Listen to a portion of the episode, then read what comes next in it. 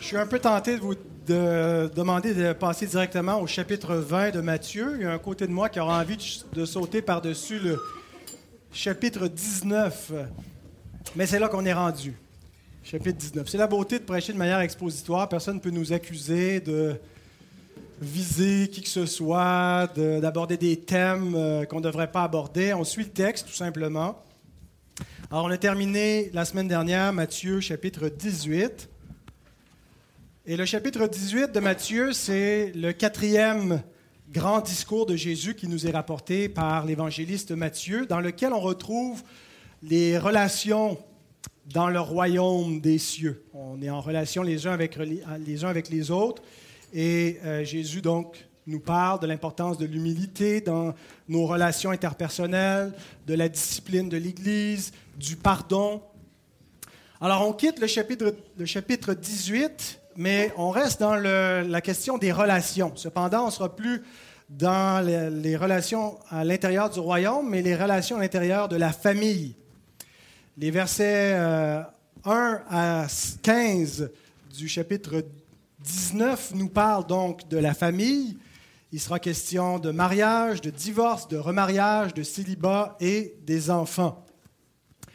Mais donc la première euh, péricope, le verset 1 à 12, je vais la diviser de la manière suivante. Dans les prochaines semaines, c'est des messages que j'ai prévus pour aborder en détail, en décortiquant l'enseignement du Christ au niveau de la question du mariage. On va commencer ce matin avec l'indissolubilité du mariage, les versets 3 à 6.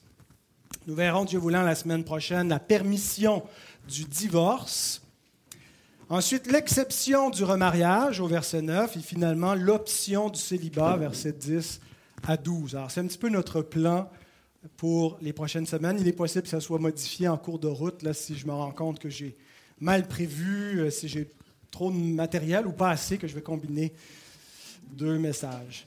Alors, je vous invite à vous lever. On va débuter immédiatement avec la lecture de la parole sacrée. On va lire les douze premiers versets qui couvrent donc tout cet enseignement de Jésus sur le mariage, remariage. Mais ce matin, ce qui sera exposé se limite aux versets 1 à 6.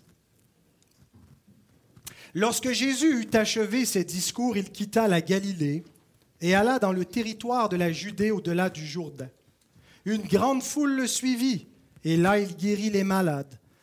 Les pharisiens l'abordèrent et dirent pour l'éprouver, Est-il permis à un homme de répudier sa femme pour un motif quelconque? Il répondit, N'avez-vous pas lu que le Créateur au commencement fit l'homme et la femme? Et qu'il dit, C'est pourquoi l'homme quittera son père et sa mère et s'attachera à sa femme et les deux deviendront une seule chair. Ainsi ils ne sont plus deux, mais ils sont une seule chair. Que l'homme donc ne sépare pas ce que Dieu a joint. Pourquoi donc, lui dirent-ils, Moïse a-t-il prescrit de donner à la femme une lettre de divorce et de la répudier? Il leur répondit, C'est à cause de la dureté de votre cœur que Moïse vous a permis de répudier vos femmes. Au commencement, il n'en était pas ainsi. Mais je vous dis que celui qui répudie sa femme, sauf pour infidélité, et qui en épouse une autre, commet un adultère. Ses disciples lui dirent, Si telle est la condition de l'homme à l'égard de la femme, il n'est pas avantageux de se marier. Il leur répondit, Tous ne comprennent pas cette parole, mais seulement ceux à qui cela est donné. Car il y a des eunuques qui le sont dès le ventre de leur mère, il y en a qui le sont devenus par les hommes, et il y en a qui se sont rendus eux-mêmes eunuques à cause du royaume des cieux. Que celui qui peut comprendre, comprenne. Prions. Notre Seigneur, notre Dieu, nous te prions de nous donner de comprendre ce matin ces vérités de ta parole.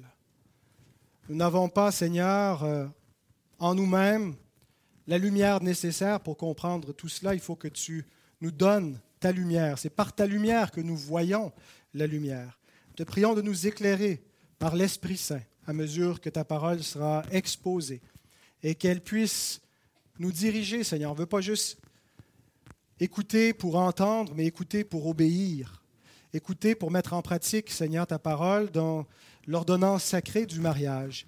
Nous voulons que le mariage soit honoré de tous. Nous voulons être une Église où nous honorons cette institution, où, les hommes aiment leur épouse comme Christ a aimé l'Église, où les épouses aiment leur mari de la manière dont l'Église doit aimer et se soumettre à Christ. Nous voulons, Seigneur, glorifier ton nom ainsi et briller dans un monde de ténèbres. Et nous avons besoin des instructions de ta parole, Seigneur. Alors parle, notre Dieu, tes enfants écoutent. Amen. Alors les versets 1 et 2 servent de transition vers euh, la continuité du euh, ministère de Jésus vers la Galilée. Alors, je vous donne un petit peu le survol euh, géographique du ministère de Jésus après l'introduction, les récits de la Nativité. le ministère de Jésus commence au chapitre 4 en Galilée et se poursuit dans la Galilée jusqu'au chapitre 16. À partir du chapitre 16, euh, du chapitre 17 jusqu'à 20, Jésus est en train de se diriger vers la Judée. Chapitre 21 à 27, il se trouve à Jérusalem. Et au chapitre 28, il ressuscite et retourne en Galilée pour relancer la mission finale qui va durer jusqu'à la fin du monde. Alors, les versets 1 et 2 nous rappellent un peu cette transition.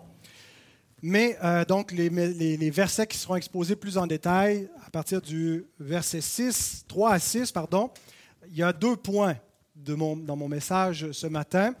Le premier, le mariage selon ou d'après les hommes. Et le deuxième point, le mariage selon Dieu. J'aurais pu aussi euh, simplement dire la question des pharisiens, la réponse de Jésus. Euh, mais donc, on va regarder à partir de la question des pharisiens qu'il y a chez les hommes euh, une certaine conception erronée du mariage à partir de la permission du divorce et qu'ils envisagent, euh, qu'ils n'ont pas une bonne théologie du mariage à cause de cela. Et Jésus apporte ensuite le correctif en présentant le mariage selon Dieu, selon l'intention originelle. Alors, on a la question des pharisiens au verset 3. Relisons, si vous voulez bien, la question des pharisiens. Les pharisiens l'abordèrent et dirent, pour l'éprouver, est-il permis à un homme de répudier sa femme pour un motif quelconque? Alors, généralement, quand les pharisiens sont dans les parages, lorsque les pharisiens se présentent, lorsqu'ils abordent Jésus, lorsqu'ils ont des questions pour lui, bien, euh, il y a un piège qui les accompagne. C'est rare euh, quand on les voit euh, venir se mettre au pied du Seigneur de manière de bonne foi. Et le texte nous dit effectivement que c'était pour l'éprouver. Mais le, verbe pour l'éprouver peut être compris non seulement positivement hein, pour le, tester un peu sa théologie, mais très négativement dans le sens de le tenter, de le piéger. Alors qu'est-ce qu'il voulait, comment voulait-il le piéger en lui posant cette question exactement? Où est-ce qu'ils veulent en venir? Probablement que leur but, c'est d'essayer de démontrer que Jésus contredit Moïse, qu'il, euh, que Moïse nous a donné des instructions à l'égard du divorce, mais Jésus a peut-être déjà la réputation de quelqu'un qui enseigne pas la même chose que Moïse. On se souvient dans le Sermon sur la montagne où il a dit que si quelqu'un, euh, un homme marie une femme répudiée, il commet l'adultère. Alors Jésus ne tient pas compte de euh, l'enseignement de Moïse qui a dit qu'on peut utiliser une lettre de divorce pour répudier une femme et euh, en marier une autre. C'est la compréhension qu'avaient les Juifs. Alors, comme on ne croit pas que Jésus est vraiment le Messie, qu'on croit qu'il est euh, un faux prophète, on, veut, on essaie de le, piéger. Alors, à nouveau, on se trouve dans une question Jésus versus Moïse. Et il n'y a pas que les pharisiens qui ont cette façon de, de voir Jésus par rapport à Moïse. Il y a beaucoup de chrétiens qui tendent à opposer Jésus et Moïse. Et je pense qu'il y a une certaine euh, antinomie dans le, message et la mission que l'un et l'autre avaient. Hein, Paul va parler du ministère de Moïse comme celui de la condamnation euh, et celui du Christ comme celui de la justification, en opposant l'ancienne et la nouvelle alliance. Mais ça ne veut pas dire qu'il y a une opposition entre Jésus et Moïse dans...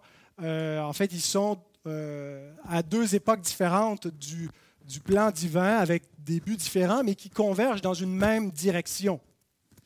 Et lorsqu'on arrive à la question du divorce, il n'y a pas d'opposition entre Jésus et Moïse.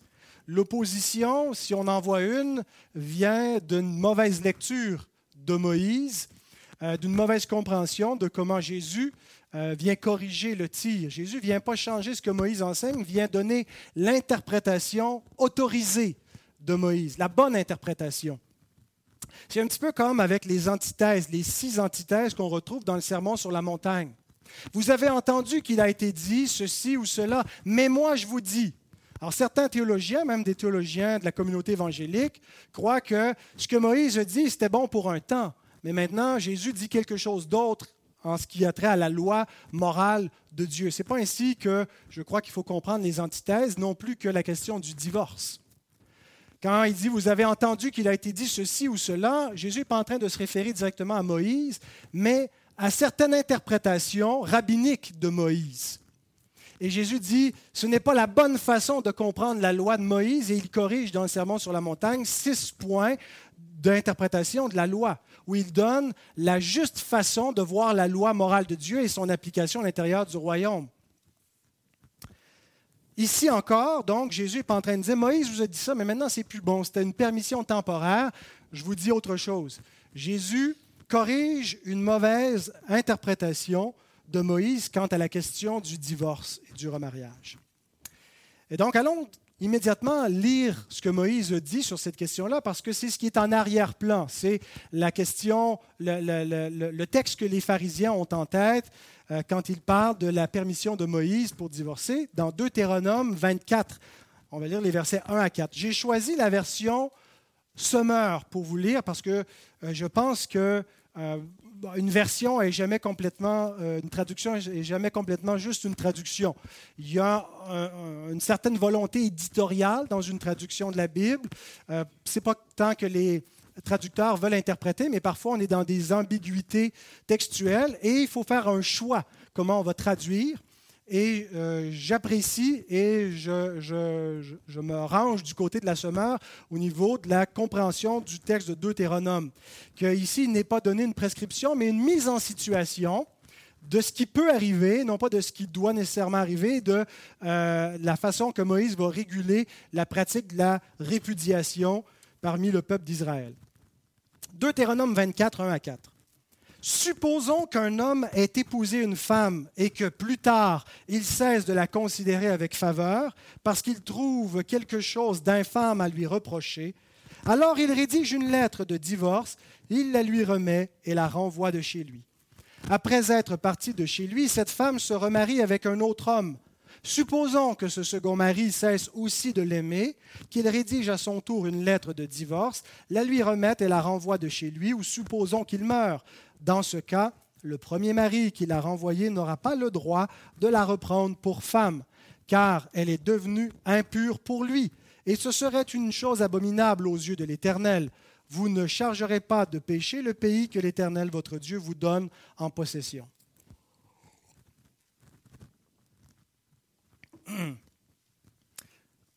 Nous examinerons la semaine prochaine plus en détail ce texte cette permission de divorce que Moïse a donnée aux enfants d'Israël. Le prochain message, la permission du divorce. Alors, ce n'est pas le but ce matin, mais c'est d'avoir un peu l'arrière-plan de ce débat théologique chez euh, les Juifs du premier siècle. Il y avait chez les pharisiens deux interprétations de ce texte. Et de la question centrale euh, dans ce texte le motif pour divorcer. Les deux interprétations ou les deux écoles de pensée, Hillel et Shammai, qui étaient deux rabbins euh, qui ont euh, existé un petit peu avant la venue de Jésus, enseignaient tous les deux qu'il est possible de se divorcer euh, et de se remarier, mais ils n'avaient pas la même interprétation de ce qu'était la chose honteuse ou la chose infâme qui permettait de se divorcer.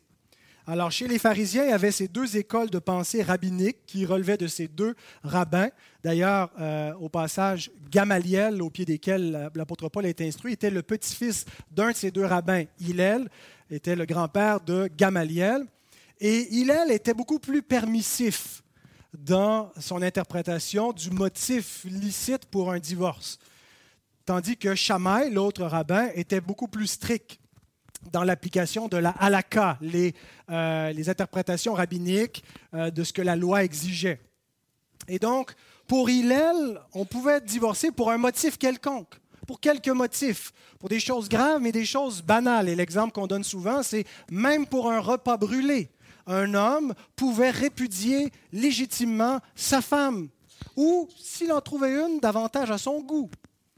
C'était donc une école de pensée beaucoup plus laxe, beaucoup plus permissive, qui permettait donc le divorce, tandis que Shammai permettait le divorce seulement pour une faute morale grave, pas nécessairement euh, ou exclusivement l'adultère, mais des, considérations hautes lorsque la halakha n'était était pas euh, respectée dans ses plus grandes exigences, eh bien, il était permis à un homme donc de, répudier sa femme. Si sa femme euh, euh, péchait gravement, donc c'était une faute morale grave qui lui permettait le divorce. La réaction des disciples au chapitre 10 nous donne à penser que c'était la pensée de Hillel qui euh, avait une certaine prévalence. Quand les disciples répondent en disant, après l'enseignement de Jésus, qui restreint le, le, divorce et remariage, les disciples répondent en disant c'est pas avantageux donc pour l'homme de se marier s'il est pris avec sa femme puis il peut pas s'en débarrasser quand ça fait plus son affaire.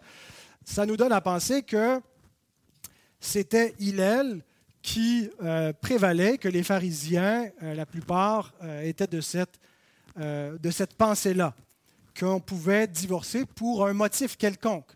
D'ailleurs, c'est comme ça que la question est formulée. Est-il permis à l'homme de divorcer pour un quelconque motif?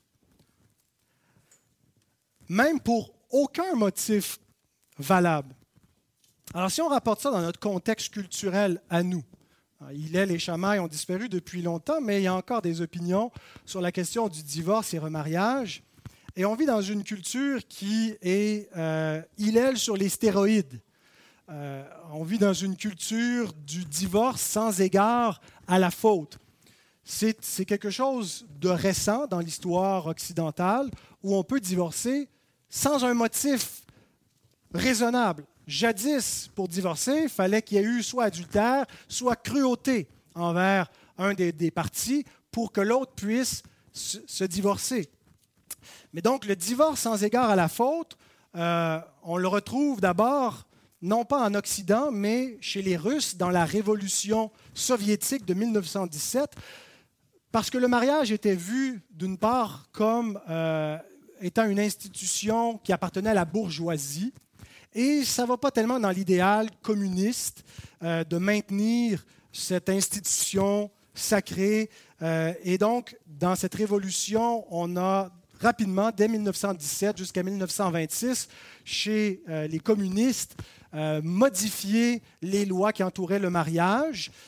et entre autres, on a fait passer la juridiction du mariage de l'Église orthodoxe à l'État séculier. Et on a permis le divorce pour aucune faute, euh, le divorce sans, sans égard à la faute. Ces idées ont été reprises en Occident, au début en Californie et euh, en, Amérique du Nord et dans tous les pays d'Occident, dans les révolutions culturelles des années 1960, qui sont en grande partie des révolutions influencées par la partie euh, la, pensée communiste, l'athéisme euh, du, communisme euh, qui influençait les, peace and love de ces années-là. Au Québec, ça s'est manifesté par la Révolution tranquille ou eu d'énormes changements au niveau des institutions. Avant 1968, au Canada, la loi, qui est une, loi sur le divorce qui a été adoptée dans certains bills de loi en 1968, l'article 185 du Code civil du Bas-Canada stipulait ceci. Le mariage ne peut être dissous que par la mort naturelle de l'un des deux époux. Tant que les deux vivent, il est indissoluble. Cet article de loi a été modifié en 1969 et abrogé en 1980, mais le Code civil du Bas-Canada été en vigueur jusqu'en 1993 avant d'être adopté par le nouveau Code civil du Québec. Donc, c'est la culture que nous avons laissée derrière nous pour faire place au divorce sans égard à la faute. Jadis, on ne pouvait pas se divorcer parce qu'on avait une conception de l'indissolubilité du mariage. Alors, c'est pour le meilleur et pour le pire, c'était vrai. L'État, le gouvernement ne reconnaissait pas, euh, ne permettait pas de dissoudre le mariage autrement que s'il y avait adultère euh, ou la mort, bien sûr, ou euh, cruauté. Et le divorce sans égard à la faute a donné lieu à l'explosion de divorces, de familles. Ma génération, c'est la génération des enfants du divorce. Euh, je dirais que j'ai grandi en minorité au milieu d'enfants de, mon âge, qui euh, j'étais une minorité d'avoir deux parents mariés euh, qui sont encore mariés aujourd'hui, mais donc beaucoup d'enfants de mon âge ont vu leurs parents se divorcer. et donc, ça témoigne de ce que Jésus nous dit, de la dureté du cœur. Quand tu es pris pour rester ensemble, ton cœur n'est pas nécessairement moins dur, mais euh, il n'y a, pas de porte de sortie. Alors on reste ensemble, on s'accommode, mais dès qu'il y a une, porte ouverte pour qu'on puisse divorcer euh, avec ou sans raison valable, bien euh, le cœur est si dur que ben, le mariage a sauté vraiment en Occident et la famille paie le prix donc de ces législations. Ça, c'est le mariage selon les hommes. Une conception dissoluble du mariage. On part avec l'idée qu'on peut avoir les meilleures intentions au monde en se mariant, mais si ça ne marche pas en cours de route, on a une porte de sortie.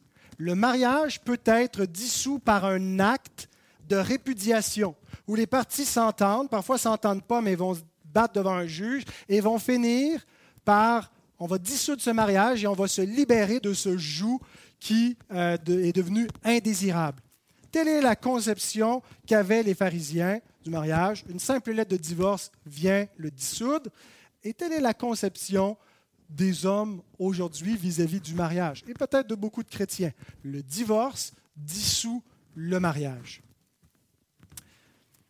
La seule question des hommes vis-à-vis -vis de cette question-là, c'est quels motifs sont valides pour une répudiation? La question n'est pas est-ce que le mariage peut être dissous, c'est qu'est-ce qui peut le dissoudre? Il n'y a pas de questionnement à savoir dans cette conception euh, d'un cœur endurci que le mariage peut être et va être dissous. C'est quand est-ce que c'est licite, légitime? Et les pharisiens posent la question à Jésus, tu te situes où par rapport à Hillel et Shammai? Quels sont les motifs? Ce n'est pas est-ce que c'est possible à un homme, c'est est-ce que c'est possible pour un motif quelconque. Bien sûr que c'est possible, bien sûr que c'est permis. Pour eux, c'est un acquis. Alors, c'est juste de savoir où est-ce que Jésus met la ligne pour savoir quand est-ce qu'il y a une légitimité à un divorce. Alors, la conception de l'homme entrevoit le mariage comme quelque chose de dissoluble.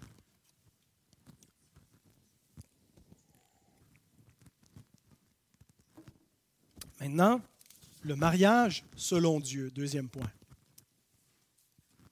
Peu importe les lois de notre pays, les lois ont beaucoup changé depuis 1968 et les lois continuent de changer. En les années 2000, on a vu l'apparition de la redéfinition du mariage pour faire place aux conjoints de même sexe. Tout ça n'aurait jamais pu avoir lieu euh, si on n'avait pas abandonné le modèle traditionnel du mariage. Et je vous prédis que ça ne s'arrêtera pas avec le mariage entre conjoints de même sexe. Euh, beaucoup d'autres types d'unions vont voir le jour et vont devoir être reconnus légalement. Mais notre loi n'est pas celle du pays, premièrement, mais celle de Dieu. Alors, voyons ce que Jésus répond à cette question. Et nous examinerons deux éléments dans la réponse de Jésus, le mariage comme ordonnance créationnelle et la nature perpétuelle du mariage. Pardon, je vais juste faire une petite pause.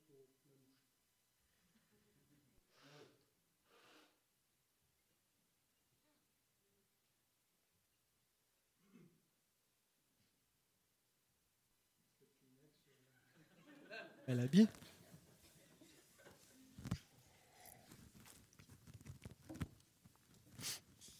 Alors, le mariage comme ordonnance créationnelle. L'erreur des pharisiens, c'est une erreur d'herméneutique. C'est une erreur d'interprétation où il n'applique pas euh, un principe de priorité entre deux textes bibliques de l'Ancien Testament, deux textes de la loi de Moïse. Ils définissent la nature du mariage à partir d'une exception et d'une permission de Moïse qui vient plus tard dans la révélation divine. Et donc, ils définissent le mariage comme étant de nature dissoluble parce qu'ils partent de Deutéronome 24. Alors Jésus corrige cette conception du mariage en les faisant remonter plus haut que Deutéronome 24, mais en revenant à Genèse 2, à l'origine du mariage. Il leur répondit, il répondit, Matthieu 19, 4 et 5, N'avez-vous pas lu que le Créateur au commencement fit l'homme et la femme?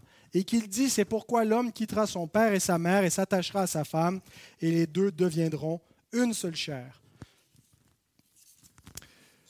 Donc Jésus apporte un correctif en faisant remonter le mariage jusqu'à l'institution, à la création. N'avez-vous pas lu, leur dit-il? Alors, d'abord, il refuse de euh, camper sa position dans une tradition rabbinique. Eux ont des écoles de pensée, se fient à des rabbins qui font autorité, ils ont une tradition, ils ont une loi orale. Vous avez entendu qu'il a été dit, et, Jésus, quand il dit cela, il se réfère à cette tradition orale. Vous avez entendu qu'il a été dit, mais Jésus ici se réfère à ce qui est écrit, non pas à une tradition orale, mais à l'écriture sainte, à la parole de Dieu. Et il les renvoie non pas à Deutéronome 24, qui est effectivement la parole de Dieu, mais qui est une clause d'exception. Il les renvoie à l'original, à Genèse. Augustin souligne qu'il prouve par Moïse en Genèse qu'ils interprètent mal Moïse en Deutéronome et qu'il faut donner une priorité au texte de la Genèse avant d'arriver au texte de Deutéronome 24 pour définir la nature du mariage. Vous voyez le mariage comme quelque chose de dissoluble parce que vous considérez la permission de divorce. Mais revenons, laissons de côté la question de divorce, revenons à la question du mariage initial tel qu'il a été défini au commencement pour définir le mariage. Et on n'arrivera pas à la même conclusion. C'est un petit peu comme avec euh, la promesse que Dieu a faite à Abraham et la loi qui est survenue 430 ans plus tard. Paul nous dit dans Galates 3, euh, 17 que la promesse sur la base de la grâce ne peut pas être annulée par la loi survenue 430 ans plus tard, de sorte qu'on aurait un autre moyen de salut, initialement par grâce, puis par la suite par l'obéissance à la loi. Euh, la loi qui est survenue plus tard avait un but pédagogique, mais elle ne peut certainement pas annuler, abolir la promesse qui a été établie au préalable. De même, il y a un but à Deutéronome 24, et Dieu voulant, nous le verrons la semaine prochaine, mais peu importe ce que sera notre interprétation de Deutéronome 24, ça ne peut pas venir abolir ce qui a été établi au commencement par le Créateur. On ne peut pas changer euh, l'essence du mariage et le redéfinir comme une institution dissoluble si ce n'est pas comme ça qui a été donné au commencement. Alors, le mariage est défini au commencement, depuis le commencement. Et les textes du commencement, le texte de Genèse, est un peu la constitution du mariage pour toujours, pas pour une époque, pas jusqu'à ce que le gouvernement du Canada décide d'amender la Constitution puis de revoir la loi sur le mariage, mais c'est la Constitution originelle, créationnelle, qui a l'autorité de Dieu et qui ne peut pas être amendée ou changée. Et c'est à ce texte-là que Jésus nous renvoie. Le texte fondateur, créateur du mariage. Et dans ce, mariage, dans, ce, texte, le mariage est défini, un, par ce que Dieu fit, et deux, par ce que Dieu dit. Il y a deux verbes que Jésus emploie, versets 4 et 5. Hein, euh, n'avez-vous pas lu que le Créateur au commencement fit le verbe poieo euh, est dit.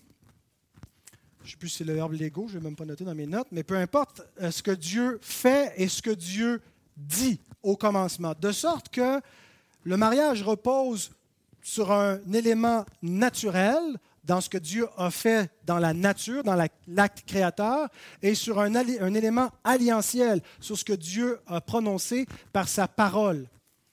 Alors regardons ces deux éléments, ce que Dieu fit et ce que Dieu dit au commencement pour constituer le mariage. Et on va comprendre la nature du mariage à partir de ces deux aspects, ce que Dieu fit et ce que Dieu dit.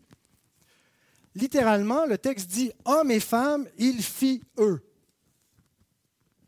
Donc le mariage est enraciné dans ce que Dieu fit. Qu'est-ce que Dieu a fait? Une création biologique mâle-femelle. Il a fait l'homme et la femme l'un pour l'autre, différents, semblables mais différents, se complètent l'un l'autre. C'est la nature, c'est dans la nature créée, c'est dans notre biologie. Donc le mariage normatif est un mariage qui est basé sur la nature, telle que Dieu l'a créée. Une nature hétérosexuelle, deux sexes et monogame, un homme, une femme. Et donc cette norme naturelle constitue ce qu'est un mariage basé sur l'ordre naturel. Les autres formes d'union, l'Écriture les appelle des unions contre nature, qui ne respectent pas l'hétéronormativité et la, mono, la monogamie ou la, mononormativité du mariage. Alors le mariage est constitué donc naturellement sur la base de ce que Dieu fit. Il fait un homme et une femme créés mâle et femelle à son image pour qu'ils puissent être unis ensemble. Mais le lien naturel, le lien biologique homme-femme, n'est pas en soi un mariage. Ça, c'est la nature, mais à partir de ce que Dieu fait, à partir de la nature créée, Dieu dit quelque chose. Il fait une déclaration où il constitue par sa parole une alliance entre ce couple mâle-femelle, entre ce couple qui est naturellement créé par le Créateur. Il crée une alliance. Et là, on a ce que Dieu dit. Qu'est-ce que Dieu dit? Il dit euh, au verset 5, euh, C'est pourquoi l'homme quittera son père et sa mère, s'attachera à sa femme, et les deux deviendront une seule chair. Alors ce que Dieu fit dans la nature sert de base pour créer l'alliance du mariage par la parole de Dieu. La nature sert de base à l'alliance. Ce que Dieu fait sert de base à ce que Dieu dit. Il quittera son père et sa mère. Ici, le verbe quitter n'a pas le sens de divorcer. Est-ce qu'un homme peut quitter sa femme, répudier sa femme? Ça a le sens d'un divorce, mais ici, ce n'est pas le même, verbe. Et en fait, l'homme n'a pas besoin de rompre le lien avec ses parents. C'est un lien naturel qui est indestructible, qui est indissoluble. Le lien naturel qui unit un homme et une femme à leurs parents est un lien indestructible et on n'a pas besoin de l'annuler par un acte légal. Quand il dit il quitte son père et sa mère, c'est un éloignement de ses parents, mais le lien naturel demeure indissoluble. Il n'y a rien qu'on peut faire pour arrêter d'être les parents de nos enfants. C'est indestructible. On peut pas, euh, on pourrait ne pas les avoir à notre charge, mais on demeure des parents naturels biologiquement. C'est enchâssé dans la nature. C'est indestructible. Cependant, il n'y a pas un tel lien naturel qui unit l'homme et la femme. L'homme n'a pas, avec sa femme dans la nature, un, lien indissoluble naturellement avec sa femme. Et ce lien indissoluble doit être créé par l'alliance. Et c'est ce que Dieu fait. Il unit par alliance l'homme à sa femme. Après avoir quitté ses parents, il s'attache, il se colle, il se lie à sa femme euh, et ils deviennent une seule chair. Ce n'est pas donc Adam qui fait une déclaration dans Genèse 2, 24, c'est Dieu. On peut avoir l'impression que c'est Adam qui parle quand on lit le texte original dans Genèse 2, 23, 24. Et l'homme dit, là c'est Adam qui parle, Voici cette fois celle qui est os de mes os et chair de ma chair, et on l'appellera femme parce qu'elle a été prise de l'homme. Le texte original ne nous dit pas maintenant que c'est Dieu qui parle, mais Jésus nous dit que c'est le Créateur qui les a déclarés. Est-ce que c'était par la bouche d'Adam ou indépendamment que, c'est simplement une déclaration qui vient de Dieu. Ma compréhension est que le verset 23, ce sont un peu les vœux de mariage d'Adam. L'homme déclare son intention de s'unir à la femme, et le verset 24, c'est la déclaration d'alliance par le Créateur. C'est Dieu qui parle et il dit, c'est pourquoi l'homme quittera son père et sa mère et s'attachera à sa femme, et ils deviendront une seule chair. Notez le futur, ils deviendront, l'alliance du mariage crée un état qui n'existe pas naturellement. L'homme et la femme ont été faits par la création de Dieu et on vient au monde homme et femme selon la nature, mais le mariage est créé lorsque l'alliance est constituée, lorsqu'ils sont déclarés hommes et femmes et qu'ils s'unissent, parce qu'ils ne sont pas unis de manière indissoluble naturellement. On est enfant naturellement dans un, lien dissoluble, mais pour créer une alliance de mariage, elle doit être prononcée. Et elle est d'abord prononcée par la parole de Dieu, où il prend ce qu'il a fait dans la nature et il unit deux êtres et il les déclare mari et femme. Et ils sont donc dans cette alliance, ils deviennent une seule chair. Et donc, Jésus retourne à cette ordonnance créationnelle retourne à ce premier mariage, ce mariage primordial. Et il tire de là la nature du mariage. Après avoir vu l'ordonnance créationnelle, mon dernier sous-point, la nature perpétuelle du mariage. Et Jésus donc nous donne sa conclusion de cette ordonnance créationnelle au verset 6. Ainsi, ils ne sont plus deux, mais ils sont une seule chair. Que l'homme donc ne sépare pas ce que Dieu a joint. Jésus atteint une double conclusion. D'abord, un indicatif. Il ne nous donne pas un commandement. La première partie du verset 6, c'est un constat. C'est une déclaration euh, vis-à-vis de la nature de ce que Dieu a fait dans l'ordonnance originelle ou créationnelle du mariage. Ils ne sont plus deux, mais ils sont une seule chair. Jésus, à l'indicatif, constate l'indissolubilité du mariage par essence. Une fois qu'ils ont été unis par la parole de Dieu, ils sont une seule chair. Jésus constate l'indissolubilité du mariage dans euh, cette ordonnance créationnelle. L'indissolubilité du mariage ne réside donc pas dans la volonté de l'homme à le rendre indissoluble. Il est indissoluble tant et aussi longtemps qu'on décide de rester ensemble. L'indissolubilité du mariage est objective dans l'alliance même du mariage. Elle ne dépend pas de la volonté de l'homme. Une fois qu'on prononce des vœux de mariage et qu'on est déclaré mari et femme, nous faisons une seule chair. Et c'est un état de fait. D'ailleurs, on parle d'un état civil. C'est une condition qui est créée par la parole de Dieu. Dieu prend le couple naturel, l'unit, et l'union qui est créée en une seule chair, elle est indissoluble. Ça, c'est la première partie de la conclusion de Jésus, à l'indicatif. Mais il ajoute un autre élément à sa conclusion, un impératif. La partie B du verset 6. Que l'homme donc ne sépare pas ce que Dieu a joint. Le divorce n'est donc pas autorisé. Parce que le mariage dans sa nature est indissoluble, que l'homme donc ne sépare pas ce que Dieu a joint. Voici alors la réponse de Jésus à la question initiale. Vous partez du mariage en le concevant comme quelque chose de temporaire. La seule question que vous vous posez, c'est quel motif est valable pour dissoudre le mariage? Jésus dit, vous ne comprenez pas le mariage. Ce n'est pas une institution qui peut être dissoute comme ça par un simple acte de répudiation, mais dans sa constitution même, le mariage est l'état de deux, de, de deux personnes de sexe opposé qui, sont, euh, qui ont été faits par Dieu pour être ensemble et qui sont unis par une alliance qui vient du Créateur et qui ne peut pas et qui ne doit donc pas être dissoute. L'erreur fondamentale réside là pour les, les hommes, c'est la façon même qu'ils envisagent le mariage.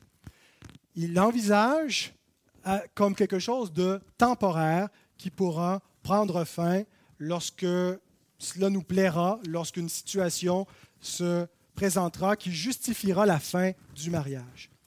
Jean Chrysostome commente en disant Il fait intervenir Dieu encore une fois. Jésus fait intervenir Dieu encore une fois en disant que personne ne sépare ce que Dieu a uni, montrant ainsi qu'il est contre nature et contre la loi de Dieu de répudier sa femme. Contre nature parce que parce qu'une seule chair y est partagée, contre la loi parce que Dieu les a unis et interdit de les diviser. Voyez-vous aussi ces deux éléments, ce que Dieu fit, la nature, ce que Dieu dit, la loi ou l'alliance, et le divorce est contre l'un et l'autre. Et tout comme il est mal de mutiler la chair, il est injuste de répudier sa femme. Jean Calvin va dans un sens similaire. Il écrit Quiconque répudie sa femme se déchire lui-même en morceaux, parce que la force du mariage sacré est telle que le mari et la femme deviennent un seul homme. Paul va le formuler plus positivement pour qu'on le voit euh, dans l'utilité pour notre mariage. Il dit que celui qui aime sa femme, en réalité, s'aime lui-même parce qu'ils font une seule chair. Prendre soin de sa femme, c'est prendre soin de soi. On est unis ensemble. On n'est pas mariés un contre l'autre, on est mariés un avec l'autre. On est mariés pour prendre soin l'un de l'autre et pour euh, ne former qu'un ensemble. Et donc, on ne doit pas et même on ne peut pas diviser le mariage qui a été créé ainsi. Dieu n'a pas créé le mariage temporaire. Il a créé un mariage permanent. C'est ce que veut dire indissoluble. Ça veut dire qu'il est permanent, qu'il ne peut pas être dissous. Et si le premier homme et la première femme avaient atteint la vie éternelle, je crois bien que nous aurions une institution éternelle. On aurait un mariage éternel. juste ce mot-là peut-être en fait frissonner quelques-uns. Imaginez d'être marié éternellement à perpétuité avec une personne, mais vous n'auriez pas peur d'un mariage éternel si vous n'étiez pas marié avec un pécheur ou une pécheresse. Euh, ça n'aurait pas été un problème si le péché n'était pas entré dans l'équation. On aurait été heureux et comblé dans un mariage pour l'éternité. Mais le mariage n'est pas éternel. Et en disant qu'il est indissoluble, ce n'est pas complètement vrai. Et c'est ici qu'on arrive à un point tournant. Il s'est passé quelque, quelque chose dans le Jardin d'Éden après que Dieu ait uni l'homme et la femme. Le péché est entré dans le monde. Et ça a changé la donne. Ça n'a pas nécessairement changé la nature originelle du mariage comme une institution indissoluble, mais elle va nécessairement être tôt ou tard dissoute, parce que la mort vient la dissoudre. Et donc, l'entrée du péché dans le monde nous a donné un mariage temporel. Je ne dis pas temporaire. Il y a une grande différence entre temporaire et temporel. Temporaire veut dire qu'on est marié pour un temps, puis qu'à un bon moment donné, on décide de, l'arrêter. Mais temporel veut dire que ça appartient à l'ordre présent du, présent siècle mauvais par rapport à l'ordre éternel des choses à venir. On parlera plus tard du, euh, de, ce qui sera du mariage et des relations homme-femme dans l'éternité lorsqu'on rencontrera les Sadducéens à Jérusalem. Euh, mais pour l'instant, la, question de la mort qui est entrée dans le monde a affecté le mariage et affecté, a eu un impact sur l'indissolubilité du mariage, de sorte que le mariage est devenu temporel, temporaire dans le sens que c'est jusqu'à ce que la mort les sépare, mais il n'y a pas d'autre euh, temporalité que celle-là. Et c'est un principe donc que l'Écriture nous montre, euh, et elle montre que la mort lorsqu'elle intervient, met fin à cette alliance. Romains 7, 2 et 3. Ainsi, une femme mariée, liée par la loi, par l'alliance, à son mari, tant qu'il est vivant. Mais si le mari meurt, elle est dégagée de la loi qu'il a liée à son mari. Si donc du vivant de son mari, elle devient la femme d'un autre homme, elle sera appelée adultère. Mais si le mari meurt, elle est affranchie de la loi, de sorte qu'elle n'est point adultère en devenant la femme d'un autre.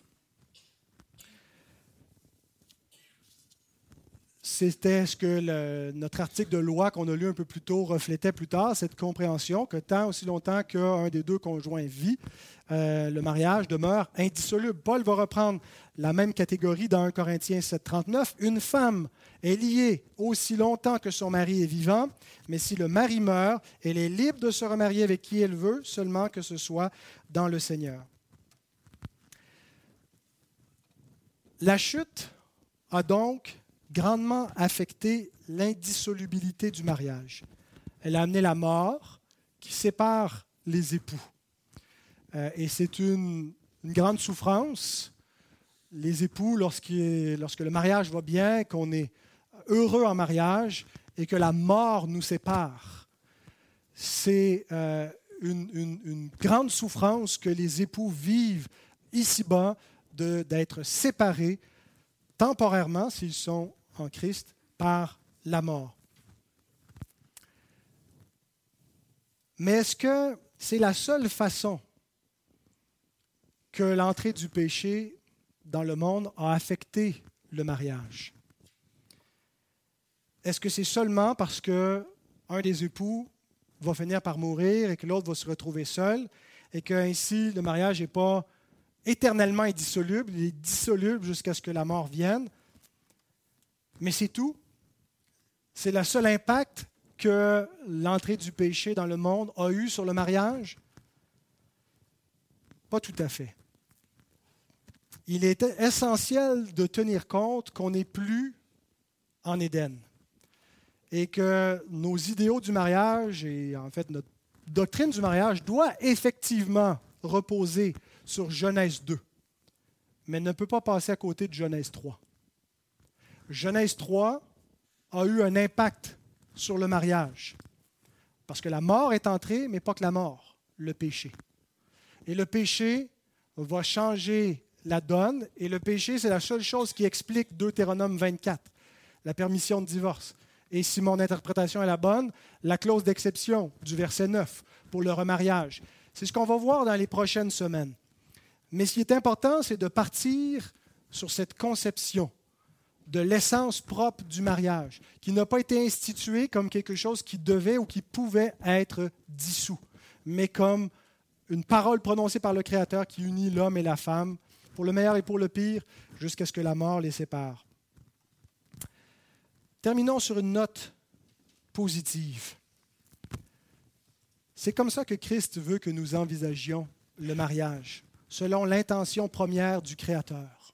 Non pas selon les standards moraux du monde, selon la déviance, en prenant pour exemple les, Kardashians ou je ne sais pas qui dans la culture populaire qui méprisent le mariage, qui en font euh, une, une, une, institution risible. Hein. on se marie six semaines plus tard, on se divorce, et euh, puis on a fait des millions en vendant nos photos de mariage. Euh, c'est ce que les vrais ennemis du mariage, c'est cette culture hollywoodienne et, la permission légale qui leur est donnée a vraiment affaibli cette institution. Mais ne regardons pas ce que fait le monde pour l'imiter, bien-aimés. Ne nous comparons pas au monde, et c'est malheureux parce que le taux de divorce est à peu près le même dans le monde et dans l'Église. Et Jésus nous amène à prendre un plus haut standard celui qui nous a été donné au commencement par le Créateur, et d'entrer dans le mariage et d'envisager le mariage à partir de ce fondement qui a été donné pour vivre le saint état du mariage. il y a quelque chose de magnifique dans l'union de l'homme et de la femme, dans cette interdépendance, dans ce lien qui est fait pour qu'ils forment ensemble un seul être, une seule chair. Il y a quelque chose de magnifique et de bénéfique. Souvenons-nous que Dieu dit, il n'est pas bon que l'homme soit seul. Même s'il n'y avait pas une faille morale, même si tout était parfait quand Dieu a achevé sa création, il y avait une complétude, quelque chose à ajouter. Et une des premières ordonnances dans les ordonnances créationnelles, c'est l'institution du mariage qui est donnée pour le bénéfice, le bien de l'homme, pour qu'il ne soit pas dans la solitude et pour que l'acte créateur de Dieu se perpétue dans la procréation. L'œuvre de Dieu se continue de cette façon-là et le mariage est donné à cette fin.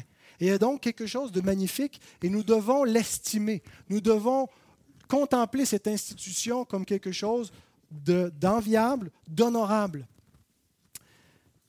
Et au milieu des confusions présentes, des confusions de notre monde, qui n'est pas juste confus avec le mariage, qui est confus avec la nature même de ce qu'est un homme et une femme, voyez-vous, ça commence où on remet en question ce que Dieu dit.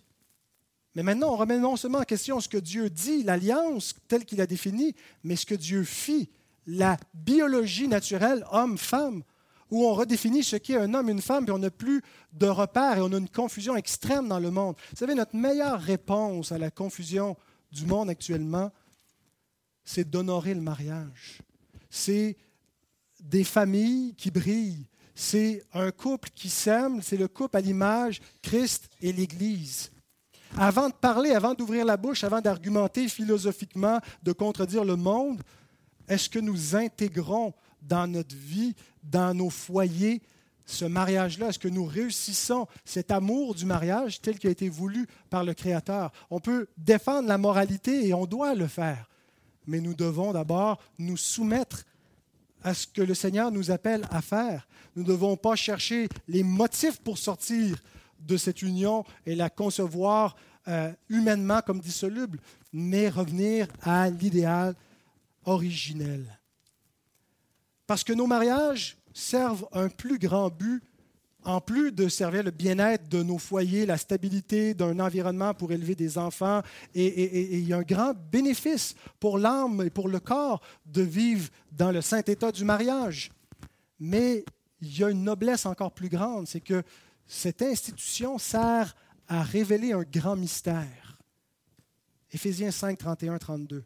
C'est pourquoi l'homme quittera son père et sa mère et s'attachera à sa femme et les deux deviendront une seule chair. Ce mystère est grand.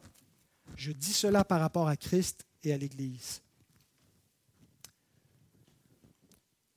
Dieu institue le mariage au commencement comme un, paradigme de son intention de s'unir à l'humanité, de créer un mariage éternel une relation d'amour parfaite qui ne sera jamais dissoute. Et ce mariage, nous l'avons dans la nouvelle alliance. Dans la nouvelle alliance, nous sommes mariés avec Dieu. Nous sommes unis avec Dieu pour l'éternité. Parce qu'il nous a rachetés, nous qui, étions une, épouse impure, souillée par notre propre péché, notre épouse céleste est devenue un homme et il est venu du ciel pour conquérir sa femme, pour la racheter, pour la délivrer et pour qu'elle lui appartienne pour toujours. Le mariage est une parabole de notre rédemption en Christ. Et chaque fois que les époux s'aiment et réussissent l'idéal du mariage, ils témoignent de ce mariage divin nous devrions soupirer, nous ne devrions pas avoir de plus grands projets, de plus grande ambition que d'attendre ces noces finales, ce grand banquet de réjouissance où nous nous trouverons pour sceller notre amour avec Dieu ou l'amour de Dieu pour nous éternellement. Dans une vie, il y a peu d'événements qui sont marqués autant par la joie qu'une noce. On invite nos amis, on invite la famille, on se réjouit, on mange, on boit. Et l'Écriture nous parle partout du vin qui vient à manquer, qui est un symbole d'une création déchue où la joie des époux a cessé. Et c'est d'ailleurs le contexte où Jésus se retrouve lors qu'il fait son premier mariage, une noce où le vin a cessé. Et ils ont besoin du Christ. On a besoin du Christ dans nos mariages. Le vin d'une création déchue a cessé. La joie initiale, le péché est entré, la joie initiale a disparu. Et le Christ est venu restaurer toutes choses. Lui seul peut nous donner des mariages heureux lorsque nous le recevons et nous nous, nous, nous unissons à lui dans cette nouvelle alliance. Et notre, chaque mariage pointe vers cela, pointe vers cette histoire d'amour éternel. Alors un mariage réussi, c'est une évangélisation qui est parfois beaucoup plus parlante que nos discours. Terminons avec une citation de J.C. Rowell qui nous invite à méditer sur ce modèle entre Christ et l'Église pour réussir nos mariages. Il est clair, suivant la teneur de ce passage, que la relation du mariage doit être hautement respectée et honorée par les chrétiens. C'est une relation qui a été instituée au paradis, au temps de l'innocence de l'homme, et qui est une figure particulière de l'union mystique entre le Christ et son Église. C'est une relation qui aura certainement la plus grande influence sur ceux qu'elle réunit, pour le bonheur ou le malheur, pour le bien ou le mal. Une telle relation ne devrait jamais être envisagée de manière inconsidérée, à la légère ou avec insouciance, mais de manière sobre, prudente et avec toute la considération requise. Que Dieu bénisse sa parole.